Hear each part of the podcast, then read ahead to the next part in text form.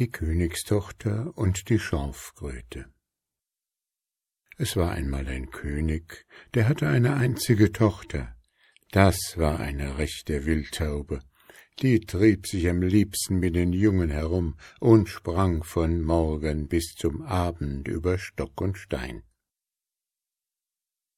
Als sie älter geworden war, lag sie den ganzen Tag mit ihrem Boot auf dem Wasser. Und dabei kam es einmal, dass ihr das goldene Geschmeide, welches ihr der alte König zum Geburtstag geschenkt hatte, vom Arme glitt und in das Wasser fiel. Da war die Not groß, denn das Armband war von unermeßlichem Werte, und der König sah auf das Geld. Er ließ darum alle Fischer seines Königreiches kommen, die mußten eine Woche lang den See abfischen, aber obgleich sie Tag und Nacht arbeiteten und den ganzen Grund aufwühlten, sie konnten das Geschmeide nicht finden. Es war verschwunden und es blieb verschwunden. Eines Tages stand die Prinzessin am Strande und sah betrübt vor sich hin.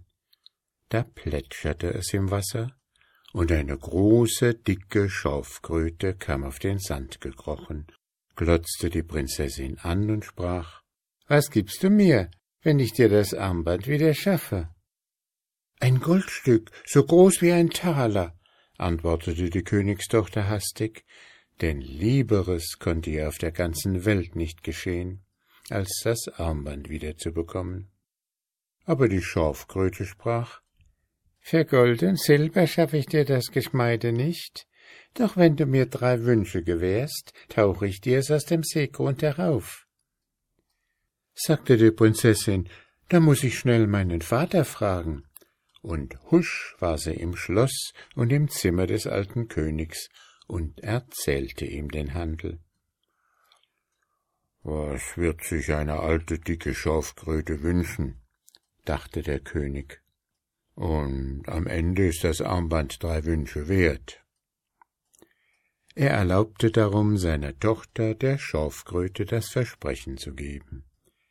Ei, was war das plumpe Tier froh, als es die Worte der Königstochter hörte. Eins fix drei war es wieder im Wasser, und noch ein paar Augenblicke, so patschte es aus dem See heraus und trug das Armband um den Hals gehängt. Die Prinzessin nahm es geschwind ab und fragte nach den drei Wünschen. »Die fordere ich, wenn es mir passt«, antwortete die Kröte und kroch in das Wasser.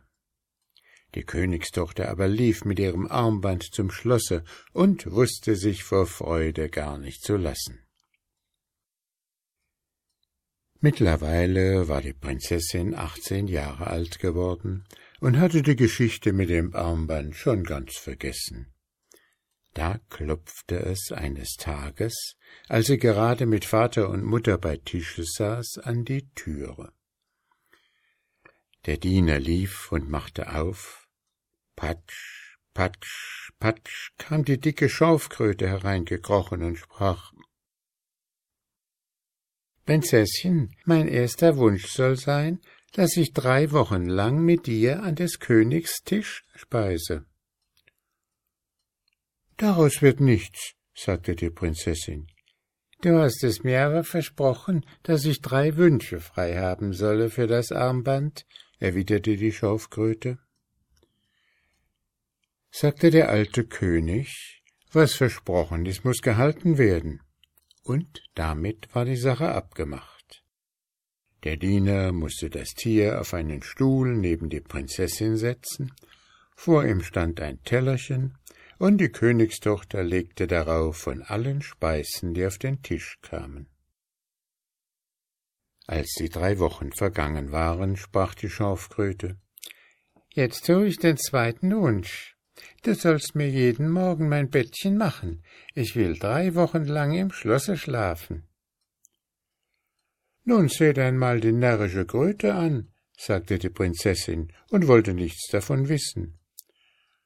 Aber wenn der alte König auch sehr auf das Geld sah, ein rechtschaffenes Herz hatte er doch, und er sprach: »Das hilft nichts, du hast's versprochen, und was ein Mensch versprochen hat, das muß er halten, besonders der König und Königskinder. So wurde der dicken Schorfkröte auch der zweite Wunsch erfüllt. Sie schlief drei Wochen lang in dem Schlosse, und jeden Morgen machte ihr die Prinzessin das Bettchen. Nachdem die Zeit verflossen war, kam die Königstochter in große Sorgen, was sich das unverschämte Tier zum dritten wünschen möchte. Und richtig, es war auch schlimm genug. »Prinzesschen«, sagte die Schorfkröte, »jetzt habe ich noch einen Wunsch frei, und da wünsche ich mir denn, dass ich drei Wochen lang neben dir in deinem Bettchen schlafe.« Die Königstochter hatte sich nun schon zwar an das Tier gewöhnt, und es schien ihr lange nicht mehr so hässlich und garstig wie am Anfang. Aber als sie diese Worte hörte, hielt sie sich doch die Ohren zu und lief zu dem alten König und sprach, »Vater, das dritte kann ich nicht tun, das kalte, glibbrige, glabbrige Ding will in meinem warmen Bettchen schlafen.« Der König wusste noch gar nicht, was seine Tochter wollte. Als er aber erfuhr, dass es sich um die dritte Bitte der Kröte handelte, sagte er, »Liebes Kind, da hilft nichts. Wer A sagt, muß auch B sagen. Du hast das Versprechen gegeben, du mußt es auch halten.« »Aber ich lege mein Röckchen dazwischen«, rief die Prinzessin, und das tat sie auch, damit ihr das Tier ja nicht so nahe käme. Auch zählte sie die Tage an ihren zehn Fingern ab, so sehr sehnte sie sich, dass sie den hässlichen Gast los würde. Als nun die letzte Nacht vergangen war und der Morgen dämmerte und die Prinzessin sich herumdrehte und eben zugreifen wollte, um die Schorfkröte aus dem Bette zu werfen, was erblickte sie da? Da war's keine Schorfkröte mehr, sondern ein wunderschöner Prinz mit einem goldenen Stern auf der Brust. Der erzählte ihr, dass er in eine Schorfkröte verwünscht gewesen sei, nun aber habe sie ihn erlöst, und wenn sie es wolle, würde er sie gerne zur Frau nehmen. Das war freilich etwas anderes als die garstige Schorfkröte, und sie sagte sogleich ja. Und nachdem sie sich angekleidet hatten, gingen sie zu dem alten König und baten ihn um seinen Segen. Der ließ noch am selben Tage Verlobung und Hochzeit zugleich feiern, und als er starb, wurde der Prinz sein Nachfolger im Reich. Dort lebte er mit seiner jungen Frau Königin in Glück und in Frieden, und wenn sie nicht gestorben sind, so leben sie heute noch dort.